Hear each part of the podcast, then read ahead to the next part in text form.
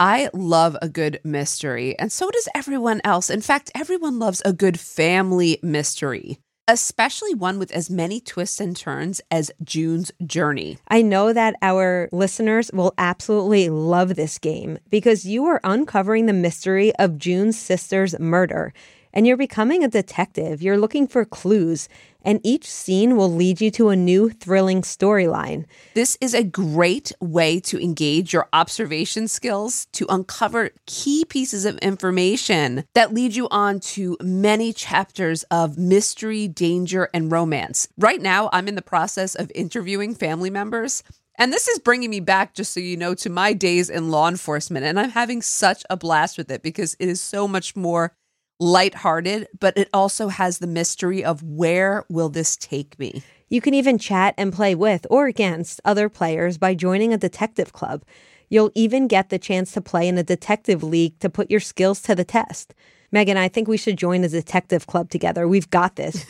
Can you crack the case? Download June's Journey for free today on iOS and Android. June needs your help, detective. Download June's Journey for free today on iOS and Android. The Hargan women seemed to have it all. We were blessed. My mom was amazing. But detectives would soon discover Inside the house, there were the bodies of two women. a story of betrayal you would struggle to believe if it wasn't true. I am just praying to God. This is a sick joke. From 48 Hours, this is Blood is Thicker The Hargan Family Killings. Listen to Blood is Thicker The Hargan Family Killings wherever you get your podcasts. This podcast may contain content that is graphic and disturbing in nature. Listener discretion is advised. This is episode six The Nora Jackson Story.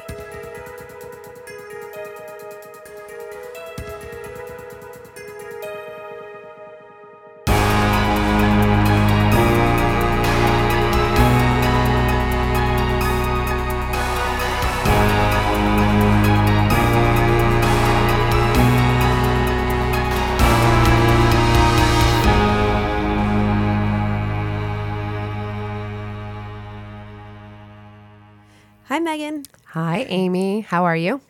I'm excited. I got a good one for you today. Don't we say that every time? I know. It's true, though. Or do you know uh, the Nora Jackson story? So I I have heard of it and I know a little bit, but as usual, I don't know the deep dive, the details. I don't even think I know the outcome. So Well, that's a beautiful thing because I'm about to school you. all right, let's do it. All right. Well, Nora Jackson, born in 1987 to Jennifer Jackson, who we will come to find out is the victim in this case, and Nazmi Hassanieh. Her mother was a successful bond trader, and her father, a former Lebanese army captain, owned several small businesses in the Memphis area.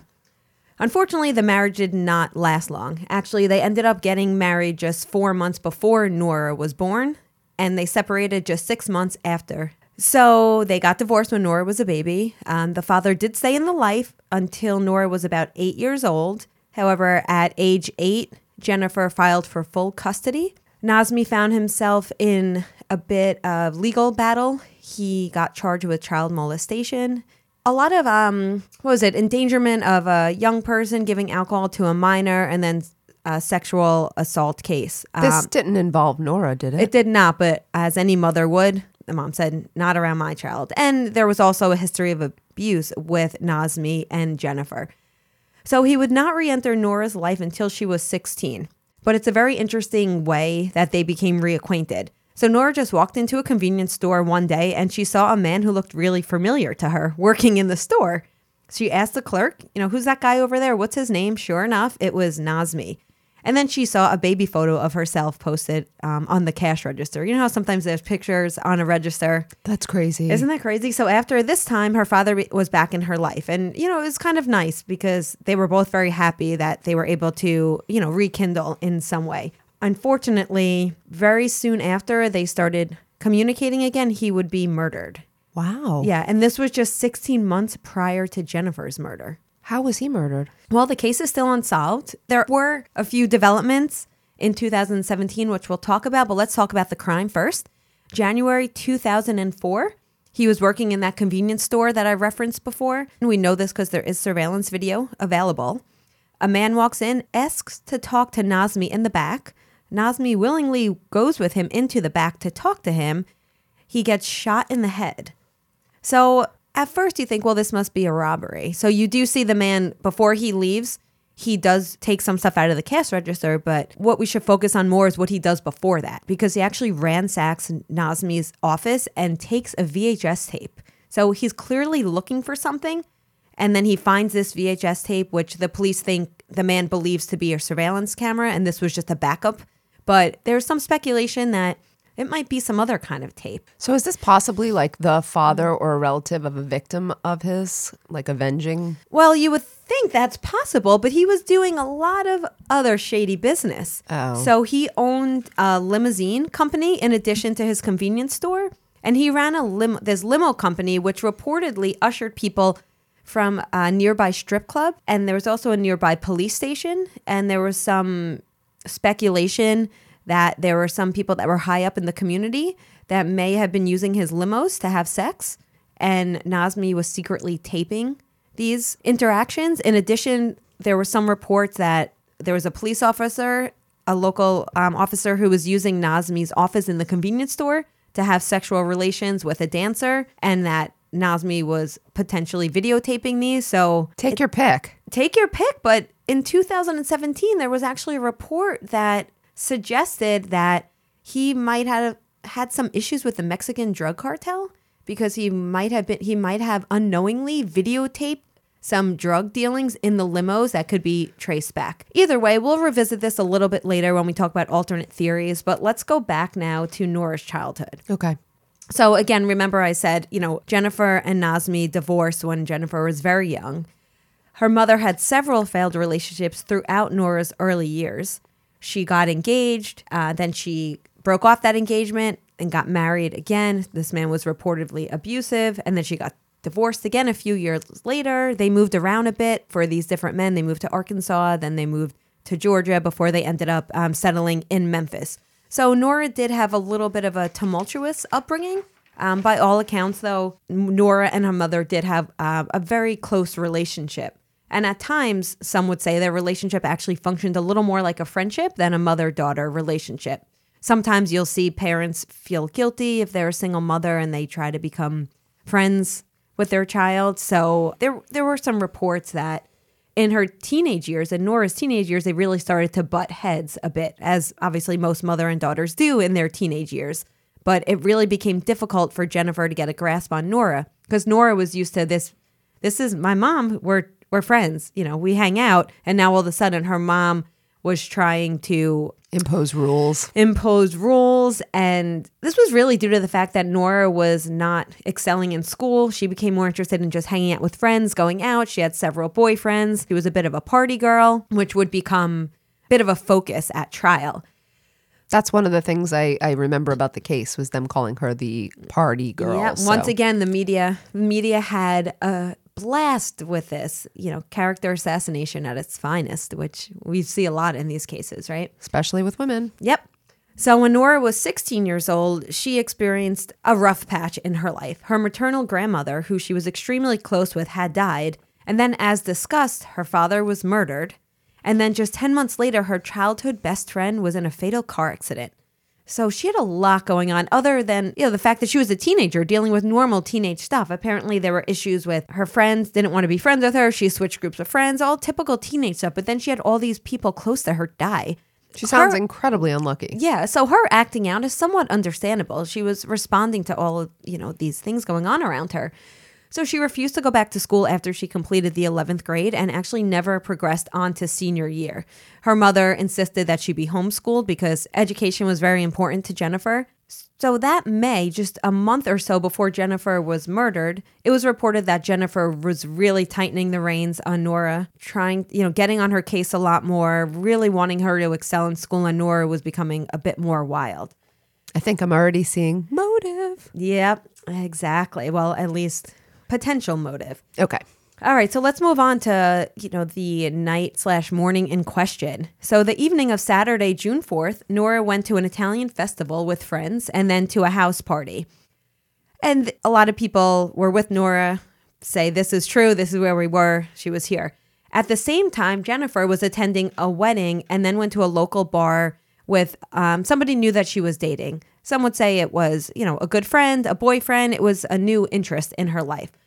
Nora spoke to her mother shortly after midnight, and cell phone records corroborate this. Okay. So Jennifer returned home, and this is corroborated by receipts and cell phone records. Jennifer returned home at about 11:45 that evening, and it seems as though she noticed Nora's not home yet. Nora should be home. She had schoolwork. She's grounded. She wasn't supposed to be out. So Nora's mother calls her and reportedly tells her, you know, get your ass home pretty much. And Nora was angry and yelling back at her and reportedly told people at the party, my mother's a bitch and she needs to go to hell. Oof. So that, of course, is going to come up.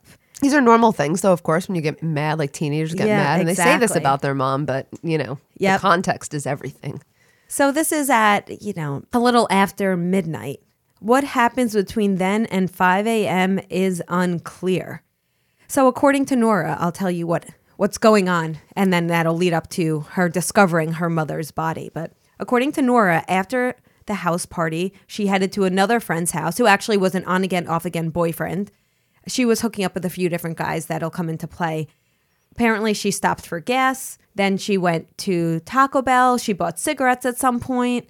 She drove around um, for a while. She claimed she drove around smoking pot. And she came home shortly before 5 a.m. to find her mother stabbed to death. Any of this stuff, uh, I'm, I don't know if I'm jumping the gun, Mm-hmm. No, it's okay. corroborated or not, the Taco Bell, the cigarettes, like surveillance, So- receipts, anything. So, what's really curious is that there was no activity on her otherwise active cell phone between the hours of 1 and 3. Okay. So there's receipts around one, uh, a little before one o'clock a.m. Uh, she bought cigarettes. There's a receipt for that. Some people, some of her friends spoke to her. She had gone to Taco Bell, realized she left a wallet. But then if she left her wallet, how'd she buy cigarettes? There was a lot of kind of shady, shady things that did not add up. Okay. The shadiest thing is the police asked her, you know, where she was. And she gave her that laundry list I just told you, except she left out one little detail. She left out the fact that she stopped at a Walgreens. Why Wal- is this? Yeah, why is this important? Why why do we care that she's at Walgreens a little bit before 4 a.m.? Well, the reason why we care is she is seen on surveillance camera entering the store with a towel wrapped around her hand, goes up to the clerk with an actively bleeding wound on her hand. The clerk gives her a big wad of paper towel to stop the bleeding. And on this trip to Walgreens, she purchases band aids and skincare products such as hydrogen peroxide, new skin, which is like that band aid stuff. Yes. So, why not mention this to the police? Okay. I have so many questions already. Yeah. Can I ask one Please or two? Go Okay. First of all, w- was her mother stabbed to death? over 50 times. Right, you said that. Okay, Mm-hmm. sorry. So I'm already thinking, you know, when you stab someone, the sl- the slippage onto the knife with the hand. Okay, Well, let me ask you if the knife slips when you're stabbing someone, Mm-hmm. where do you expect the cut to be? in the palm of your hands. Interesting. I would think so too. The cut was on the back of her hand between her thumb and forefinger, not in the webbing, a random gash on the back of her hand. In a frenzy, she could have also like knifed herself. I, I her Yes. mother, you know, through the knife. I'm, I'm just putting these. Of course. So of what? course. What does she say? What's her explanation for why she's bleeding? I would love to Okay, know. so before that, her explanation for why not mention this to the police, she said she didn't think it was important. Yet going to Taco Bell was. I mean, Taco Bell is very important. Taco Bell is important. well, the way we but- value food is, but And Mm. the only reason why the the only reason why this even came to light is because the police searched Nora's car and found the bag of items from Walgreens. And then they went to Walgreens and they looked up the items and they found out when it was purchased. They pulled their surveillance and they were like, "Whoa, she didn't tell us about this." So Nora, when confronted about the cut, Nora claimed that she cut her hand on a beer bottle the previous Friday night. what? So the night in question is Saturday night when she was at the Italian festival. She claims that she had cut her hand the Friday night. Did anyone notice these cuts? And why is she bleeding all over the place 24 hours later? Well, the problem with this is, according to witness testimony, she told four to five different versions of why her hand was cut. She told some people she cut it at the Italian festival. She told another person she burned it while making macaroni and cheese. Another person that she was chasing her kitten. She bought it. She got a kitten that day. She brought a kitten home, which is another reason why maybe her and her mom were fighting. Because I don't believe she asked her mom, but that's neither here nor there. But she had told two people that she cut it while chasing her kitten. She, you know, so there's This looks bad. this does not look good for her at all. So let's continue to talk about her hands a little because another thing on her hands that would become an integral part of the case is she had a fresh manicure. Now, why is this important? Because she had um fresh ma- a French manicure has white tips, and she had just got her nails done, and her nails were in pristine condition. And we know this because they were photographing that cut, and her nails were in perfect shape. And so the defense would say, all right, you're going to tell me she stabbed her mom over 50 times and she did not get as much as not a chip on these nails. That's a good point, though. No, I mean, I would say, couldn't she have been wearing gloves? Possibly. I've heard that used before um, with the, with nail polish and manicures. I've heard that actually brought up in defense cases, Yeah. so I don't think it's a bad point. It still doesn't. Trust me, I think it still looks think- bad, but I think that that was one of the defense's strongest arguments was that manicure. I'm not sure if that's the strongest Well- argument. How great their case was, but okay. The other explanation for the cut on the hand from the defense, because they also, I mean, I'm sorry, from the prosecution, because they also said, like, all right, if you're going to stab someone, you would expect a cut on the palm of her hand. Why is this on the back of her hand? Well, when they get to the crime scene, I'm going a little bit out of order here for a purpose. They notice that there's a break in a glass, like someone had punched through a glass to open to break in a door. So they claim, well, Nora did that. She was staging the scene. When you break glass with your hand as you're pulling it out, that's exactly what that cut would be consistent with. Okay. So let's talk about the 911 call. She comes home, finds her mother. Obviously, she is, according to Nora, she's in shock. She calls 911. This 911 call is available and you can listen to it. And she is hysterical, screaming, hyperventilating. Really, um, you know, she's quite the actress if she did not do this. When she finds her mother, she runs to the neighbor's house to get help. One of the neighbors goes back to the house with her with his gun, and he'll testify at trial saying, It was very strange to me that Nora believed there was an intruder in her house who killed her mother, yet she ran in ahead of me when I'm the one who had the gun. So that was a huge point at trial. And Nora says, There's no handbook for this sort of thing. I'm with Nora on this Yep. one. People are always judging you, like the 911 call. She's too hysterical. She's not hysterical enough. I kind she of ran agree in with that. first. I'm gonna go with her. You act irrational in irrational situations. I don't think I totally agree. There was something else about the 911 call that the prosecution would focus on. The 911 operator says to Nora, Has your mom been shot? And Nora says no. She doesn't say, I don't know. She says straight out no. Now, the prosecution will say, You have this woman who's been stabbed over 50 times. She is blood soaked. How are you so sure that she was not shot? And the prosecution will say, Well, because you're the one who did this and you did not shoot her. So that was something that worked against Nora as well. I think that's a fair enough point. Uh, I haven't seen, obviously, I haven't seen, you know, any photos or anything. But if you are covered so much in blood, how would she know? So I think I can at least understand that argument. Yeah. Two other pieces of evidence at the crime scene that would become, I guess you could say, of utmost importance at the trial is, as I mentioned, that glass. So they had a garage door, and on the garage, after you have the garage door, there was a side entrance to the garage door. That door was locked, and the garage door was apparently locked when the police got there. However, someone had broke in through the door that goes into the house. It's almost as if someone was trying to stage it and they forgot, like, oh, there's another door. This door had, I think they call it a butterfly lock. It's a kind of lock that you could only see from the inside. So there was a regular lock that if you were going to break in, you would break the glass by the doorknob. Okay. This glass was broken higher up in like a middle glass pane. So the person who broke the glass, it's almost as if they knew that there was this other hidden lock because there's no reason why an intruder would break the glass at that point. Okay, I understand. So the theory here being that Nora knows her house, knows the locks, and that's why she would do this. Exactly. But it could also, I mean, I'm just playing devil's mm-hmm. advocate here. It, it could be someone else who knows the house. And Well, that's that's exactly right. I don't think the prosecution nor the defense would say this was sh- stranger because I mean, we can we'll talk about this towards the end. There's a million reasons why the person who killed Jennifer knew her and knew her quite well. okay. To me, one another one of the most damning things against Nora was somebody made a call from inside the house close to 1 a.m. to her friend Clark and hung up. 10 minutes later, Nora called Clark from her cell phone. It's almost as if Nora was calling Clark and then realized, oh shit, I'm not supposed to be home. And they can't find any reason to believe that Jennifer even knew this friend.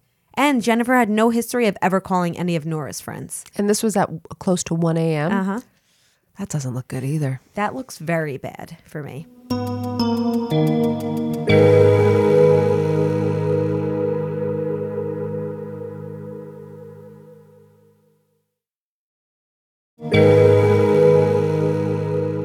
Before we continue on with some of this evidence, I do just want to take a minute to discuss the prosecutor who tried this case. Okay. Amy Weirich. So she reminds me a bit of Patty Prezioso, who we talked about a bit in Melanie McGuire's case.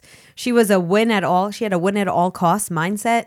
She worked in an office, it was Shelby County, Tennessee, and they had a history of withholding evidence. And a few of the lawyers or the prosecutors would actually come under um, ethics violations. Brady violations and others. There were, yeah, Brady violations was one of the main things, but there was, they had a laundry list of issues in that office. Ooh, this is getting interesting. Yeah, well, her victory in this case, sorry, spoiler alert, she does have a victory in this case. It actually helped start her political career because not long after she was appointed district attorney of the whole county.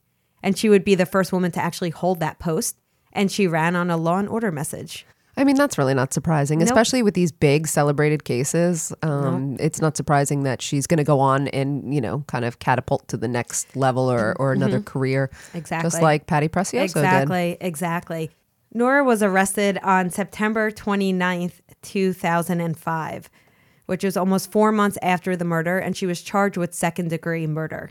She pled not guilty. She was held without bail, and then they changed it to half a million uh, in bond, but she couldn't afford that. So she actually spent 3.5 years in jail before the trial actually began. Which is not totally unusual. We Nope. talk about that. I write about this all the time. People Yep. spend a long time in our supposed speedy system just Mm-hmm. sitting in jail. So, really, the evidence against Nora was entirely circumstantial. In fact, there were two unknown full female DNA profiles that were found at the scene and a third partial profile. In addition, there was hair in Jennifer's hand that did not match Nora's.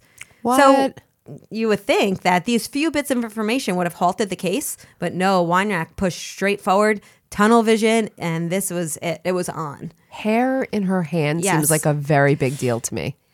That's a struggle. You would think so, but neither side tested the hair to this day. Well, the defense is clearly scared it's going to be Nora's. Well, it definitely is not pr- Nora. It did not match Nora's color, but the defense had another Oh. reason why they didn't want to test this hair Okay, I know why the prosecution wouldn't, but the defense, why? because they said if it was, they suspected it was Jennifer's hair, and if it was Jennifer's hair, that does nothing for them. Nothing at all. So the prosecution, of course, you know, there's well, why do you think? Why doesn't the prosecution want to test it? Well, if it's not Nora's Yeah, and it's exactly. not Jennifer's, then it's clearly you know the unknown So suspect. would we say that's not of evidentiary value? It just shows, right? They can pick and choose what's of evidentiary value, which I think is pretty shitty. The prosecution, of course, is going to claim that's not why we didn't test it. We didn't test it because it was a poorly managed crime scene, which there there were a lot of people who would agree that it was poorly managed. There was an unknown chain of custody on that hair, and that becomes a big problem. Okay, that is a problem, and I would agree. So- That's- that kind of taints the whole. Exactly. So besides that, there were apparently over 20 people in that crime scene and they even some people even say that the unknown DNA profile, f- profiles that were found at the scene could have actually just been from one of these 20 or more people that were stomping through that scene. They also had this new kitten that was apparently trampling all over the scene and they were claiming well maybe the kitten brought in some unknown female DNA. Okay, I'm gonna not go with the kitten did it, just so you know. but um, I understand. I'm also gonna say uh, Nora is a young girl. Doesn't she also have friends in the house? And I don't know. Isn't it possible that there are other people coming through? Well, just a few weeks before, her and her mom went to Florida, and Perry, her ex on again, off again boyfriend, threw a party at her house. Nora knew about it and said it was okay. So, What? so yeah, we can speculate there were people in and out of that house. He claims no, no one went in that house. However, the unknown DNA was found on the bed, and there was also a condom wrapper found in that room that could not be connected to Jennifer or Nora. So these high school students probably used the bedroom and had sex. Absolutely. Okay. And that's why they can't match this unknown female DNA because It's like some young girl who doesn't have a criminal history. Probably. That makes sense for me now. Right? Now the DNA is a wash. I get it. Yeah. So Okay. so as I said, Weinreich pushed forward during Nora's um, trial. Her character was destroyed. A bevy of witnesses testified regarding how bratty she was. All of her friends turned on her. All of her friends with benefits, boyfriends turned on her. They called her a party girl. Her own family testified against her. I remember that. Yeah, Nora had Was it uh, her aunt? Yep, exactly. Jennifer had two sisters. They both testified against Nora. And they'll claim the reason why they did is because they supported Nora at the beginning. They paid for her to have an apartment before she was arrested. They gave her money. And apparently, the aunt said to her, you know, just tell us where you were at those unknown times. Like, we're with you on this. And Nora couldn't give them an answer. And at that point, they were done and they just flipped and they were on the prosecution side. Is it possible Nora doesn't remember because she was so inebriated? Yeah, I think it could be. Okay. And I think I think I've heard Nora say in interviews, she interviews quite a bit, was she was just so angry that her family didn't believe her. She was kind of just like, F you. I don't need to tell you anything. Whether that helped her or not, who knows? And then there was also I mean, that's not the tact I would take from people helping me. But then again, you know, I understand the if you are innocent, you haven't done something. I understand digging Mm-hmm. Yep. in and feeling pretty indignant about it. Yeah. There was also a cousin that Nora was quite close with. She he turned on her as well. Wow. Did anyone stand by her? She had a few of? people, and some of her supporters at trial are the people that are still with her today that were there picking her up at the gates when she came out. So the people that stand by her stand by her, but she doesn't have any family left because she was not. She didn't know her father's family. Her father was then murdered. Her mother's family, Nora claims they never liked her because she was born from Nazmi, who they did not like at all because he was abusive, and it was this whole thing. Okay.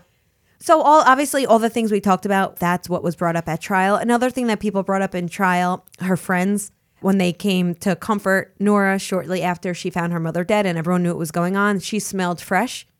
And people would say after a whole night of partying, and she claimed she was drinking, smoking pot, smoking cigarettes, and her friend said, you know, a few friends said when they hugged her, it smelled like she just got out of the shower.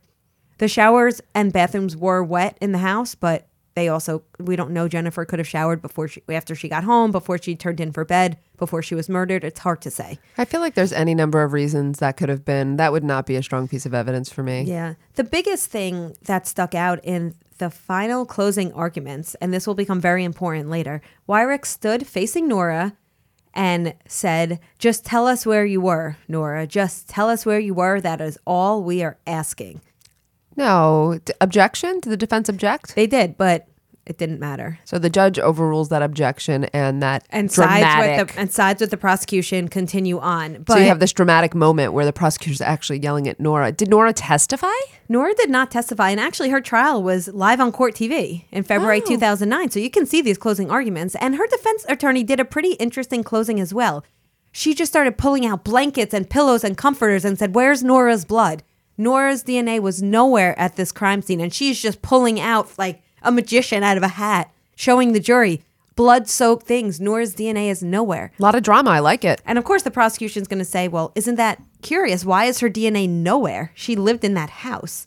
Oh, we heard that in the Melanie Of McGuire course. case so too. it's like, did she clean it up? But how'd she clean it up? Her mother was blood soaked. this is this is the problem though. The DNA's there, you're guilty. The DNA's It's- not there, you're damned guilty. if you do, you're damned Yeah. if you don't. It also occurs to me that Nora claims when, that when she saw her mom dead, she went over to her mom and shook her.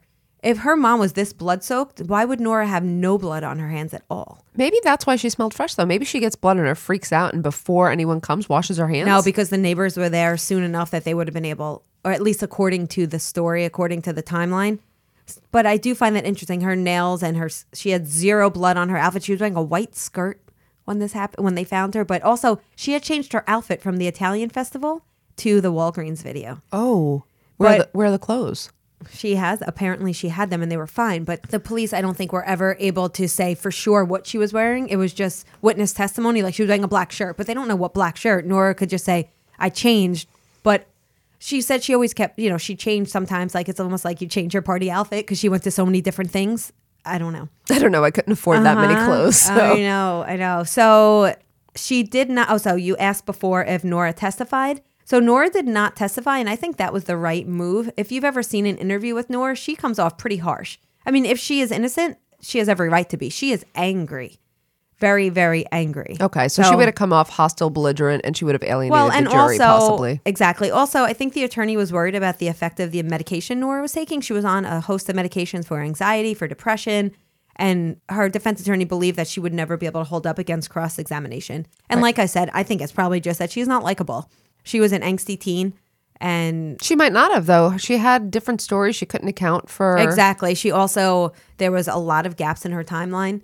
And the fact that her cell phone had zero activity on it when she was this teenager who was always on her phone and she was talking to all these people and then all of a sudden silence for two hours. Yeah, I don't think they should have put her on. I think that was the right call, not putting her on the stand. I agree. So after nine hours of deliberation of a jury made up of mostly of women, I believe there were four men, they found Nora guilty and she was sentenced to 20 years and nine months without the possibility of parole. what was she found guilty of? Was it Second degree murder. second degree murder? Yep. Mm-hmm. Okay. All right. I'm not surprised. That's I think they could have probably got first degree. Some, you know, they Pro- if- they- it's possible, but they went with the safer bet, the one they knew they could get. because I mean, there's no physical evidence. Enti- it's entirely circumstantial. It's pretty strong circumstantial evidence. It reminds me a lot of the McGuire case, actually. I, I was just as we're Yeah. sitting here thinking, I'm going. This sounds uh, very familiar. A lot of the aspects of this Mm-hmm. case, and there's these things, and the reason why it reminds me of McGuire is because there are these things that are so clearly reasonable doubt, Mm-hmm. and there are these things that are just. If, if it's not a coincidence, I just don't understand. Yep. They, they're seemingly very indicative of some type of guilt. So, mm-hmm. And when we talk about my final verdict on this, we'll talk a lot about that. okay. So, of course, she appealed. The appellate court affirmed the conviction. They did agree that the closing was an issue. So, the closing, remember, she said, Where were you? That's violating, you know, the defendant has the right to not testify. Remember, the right against self incrimination. Oh, yeah. So, by Weirich saying, Tell us where you are, she's implying to the jury that Nora is hiding something. Absolutely. And the appellate court said, We agree with you that that was wrong. However, it was Harmless error. ding. I knew that was coming. But I I almost agree with them. They were pretty much saying the other evidence is so damning it actually did not change the course of things. I don't know yeah. that I agree with that. I think that is real. The last thing a jury is going to hear is this Mm-hmm. woman yelling at her, "Tell us where you were." And I don't know. I think that's actually probably important. Well, the um, Tennessee Supreme Court would agree with you, Megan. All right. But that wasn't it because there was something else. The prosecution never turned over a statement by an important witness. Who? So Andrew Hammack was an individual that Nora claims that she, you know, spoke to that night.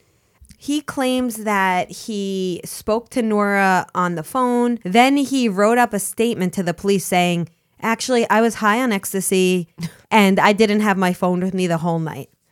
This statement by this star, one of the star witnesses, was never handed over to That's a Brady violation. Oh, sure is. So, based largely in part on this newly discovered evidence, the Tennessee Supreme Court unanimously overturned Nora's conviction. Wow. So you only need three, but she got all five justices, and this was in August of 2014. So, what's going to happen now? Is the prosecution going to retry the case? So, that was the question. Usually they do. I mean, usually they go at it, but I don't know. This is almost like disgraced. So I, I don't know, Amy. Did well, well, the Tennessee Supreme Court did say that Weirich's failure to disclose the Hammack note was a flagrant violation of Nora's constitutional rights. And also, they they continued on to say that Weirich's closing, saying "Tell us where you were," that's all we're asking, was a violation of the Constitution's protection of the right to remain silent. So, because of these two, obviously, they were not giving this case back to Weirich's office. The pro, I mean, the defense would say, "No way! If you want to retry this case, take it to another, give it to another That district." So the prosecution that ended up getting it, they did not necessarily want to take it to trial because a lot of witnesses at this point were no longer around. Either they were not willing to testify or they could not locate them. So what happened was, oh, I'm sorry, can I back up one minute? Because I just want to tell you how Nora found out that the Tennessee Supreme Court overturned her conviction. Sure. She actually found out just by sitting, she was in prison sitting on the toilet and she saw, you know, like the ticker on the screen. And it said Tennessee Supreme Court overturns Nora Jackson's conviction. Can you imagine? So it had been over nine years and she found out not from her lawyer, but from watching TV. Right? I mean, that's one way to spend your time on the toilet. I know, isn't that great? So on May twentieth, two thousand and fifteen, lawyers for Nora uh, decided that it would be a good idea for her to take a plea because Oh, going was- to trial. And Nora didn't want to take a plea. She maintained her innocence. And actually, she even said in prison, it seems as such a cop out. And she didn't want to let down her friends in prison because they all say, no, you need your day in court. And, you know, don't let them win. If you take a plea, it's just a cop out, blah, blah, blah. But she's also spent three and a half years. Is this going to be an Alford plea?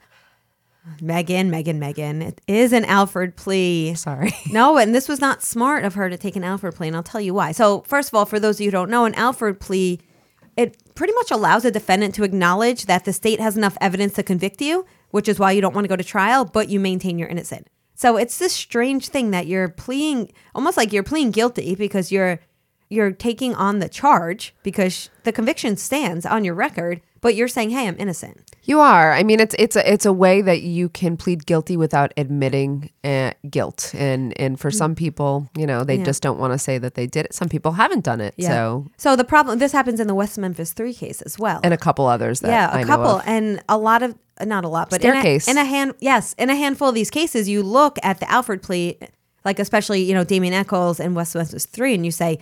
This guy is innocent, but you would understand, like, he wanted to get the hell out of there, right? He So- was on death row. I know. So like I understand it, but at the same time, now she has this, you know, well, so what she did was she pled guilty to voluntary manslaughter. So they did drop it down. They gave her time served. Uh, they did not. She was told that they were going to by her lawyer. So that's why she claimed she did it because she was claimed that she was going home that day.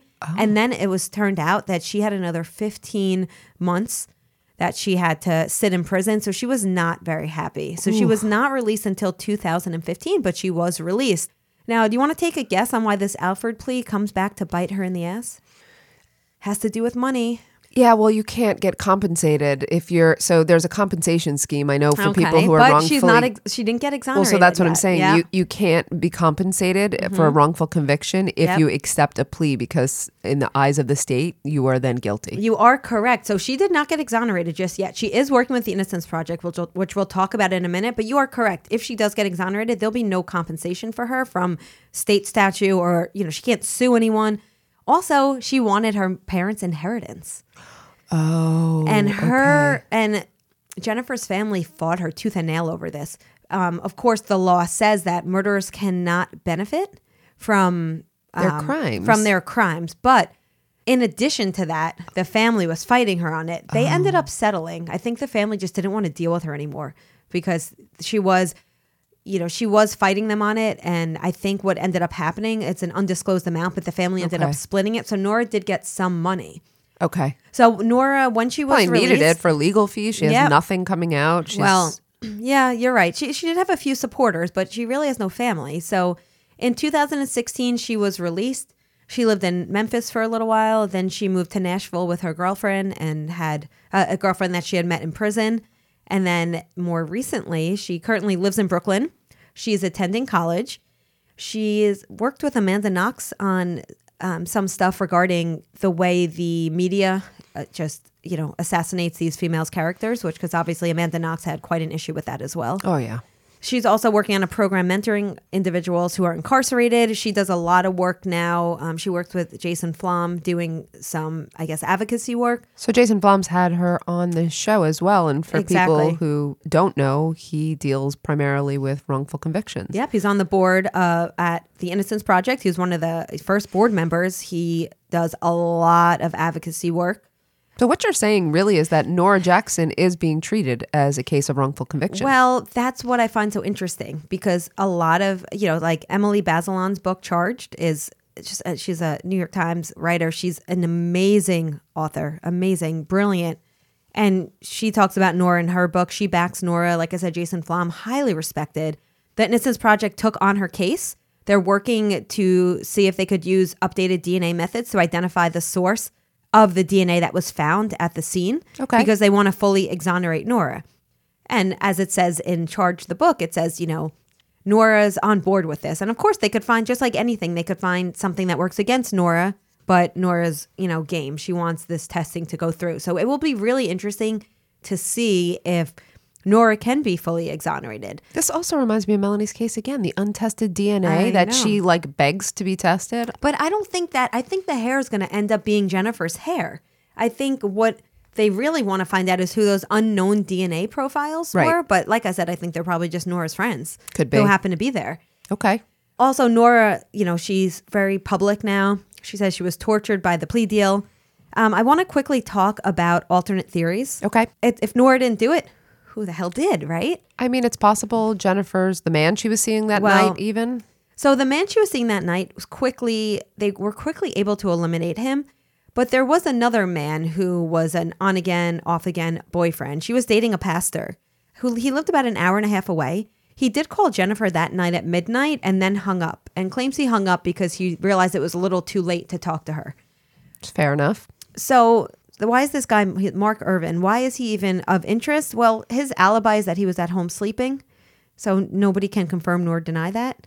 At midnight, that seems reasonable, though. Right? There are people that say he was angry and controlling. He also showed a very strong interest in the case, and we know that sometimes people that commit a crime insert themselves into the case because they want to see what the police know and what they don't know. But he was dating her and she was murdered. I would be interested. well, that too. alone, right? But he's as from whatever I found, they quickly. I think it was just a case of tunnel vision. Okay. Nora seemed like the more obvious suspect, so they went with that.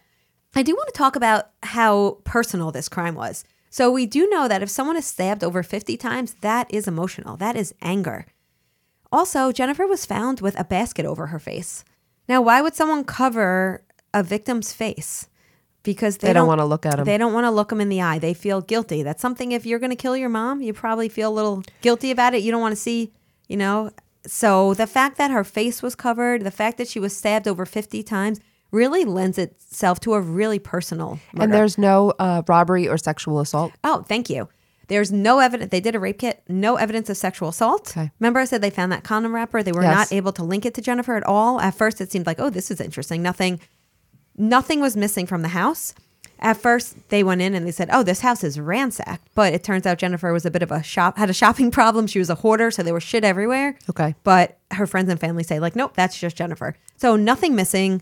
No sexual assault It's a rage kill, emotional killing. emotional rage killing. The only other theory that has been thrown out there is perhaps whoever killed Nazmi maybe killed Jennifer, but Jennifer and Nazmi had no they were it's just it's just an unfortunate coincidence that two people would be murdered that had the same daughter. But other than that, I don't even think that's a legitimate there's no theory. connection.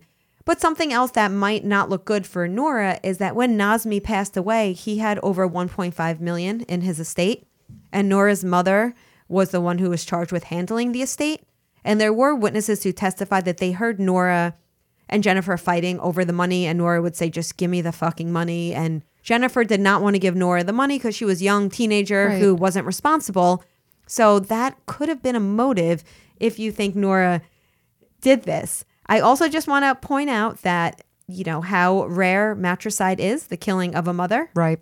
Remember, we talked about this in the Juliet and Pauline case a couple of weeks ago. Right. It's your thing now. And we took, right? Apparently. So less than, some reports say less than 2%. Some put it at closer to 1% Very of rare. all murders are matricide, and two thirds are actually committed by an adult son. So matricide by a woman killing her mother at that age, extremely rare. Doesn't mean it doesn't happen, though. Of course not. So where do I stand on this? I was just about Oh, to ask. I couldn't wait. I am so torn. I haven't felt this way in a while. I know um, Rebecca, when she interviewed us for dialogue, she had asked us, which case do you want? If you could pick one case to be solved, what would it be? This might be my new one. Yeah. All right. So I was going to wait to offer my own opinion, but okay. So you feel like at the I- end, you just can't establish. So I want to believe her because I've seen so many interviews with her and she is so emotional and you feel for her watching this and she it seems so genuine. So genuine. She seems like such a genuine person. And like I said, so many respectable, brilliant people back her that that alone makes me want to back her because I put Jason Flom and Emily Bazelon on such a pedestal that if they think she is, how could she not be? But but you have questions. I have questions, kind of like with Melanie's case. If I was on that jury, I could not have convicted her because there's reasonable doubt. Same way, I don't know that Melanie's, I can't say I think Melanie's innocent, but I can say on that jury, I would not have gone guilty. Same thing in this case. Maybe she was involved in some way. I, I'm not sure. I- hate to leave it like that, but Well, I feel like that's your opinion. At the end of everything you've just presented me, and of course I'll Yeah, go down the rabbit. Yeah. I'm going to go down the rabbit hole after this, and I'm going to look at mm-hmm. everything you've just suggested. And of course, I hope our listeners will do the same thing. there's a lot available out there right. online. To so let's out. all go down the rabbit Yeah. hole together. But from what you presented, I would not feel comfortable either way making rendering a decision. I see, you know, I see that there are definitely some holes in the prosecution's story and I prob I mean, you know, I'd probably acquit because, you know, I think there probably would be reasonable doubt, but I also see some evidence that's pretty damning. So I, I don't know that I would feel comfortable calling her a wrongful conviction, but Yeah. I certainly wouldn't feel comfortable calling her a murderer at this point either. Mm-hmm. And this is the reality. Sometimes we're left with mm-hmm. more questions than answers. Exactly. But I am very happy that the Innocent Project is working on this Right. case. And also, remember, her now Nazmi case is still open and it's still pretty active. I read an article from like a year and a half ago from, you know, the Memphis Police Department is still really actively working on this new angle that it was Mexican drug cartel related. So the fact that that's an active investigation and this, like maybe there is some link. Who knows? No, look, uh, if if Nora is a wrongful conviction, I really, really hope, sincerely hope that she is exonerated and that she is the one who has the last word on this issue. I agree because that's her mother and her father was killed and she dealt with a lot. Obviously. All right. Well, another good job, Amy. Thank you so much for today's case. Thank you, Megan. Thank you all for listening. Okay, great. We'll see you all next time. Women in Crime is written and hosted by Megan Sachs and Amy Schlossberg. Our producer and editor is James Varga. Our music is composed by Desert Media. If you enjoy the show, you can get access to ad-free episodes, exclusive AMAs, and other bonus content for a small monthly contribution through Patreon. To find out more, visit patreon.com slash women in crime.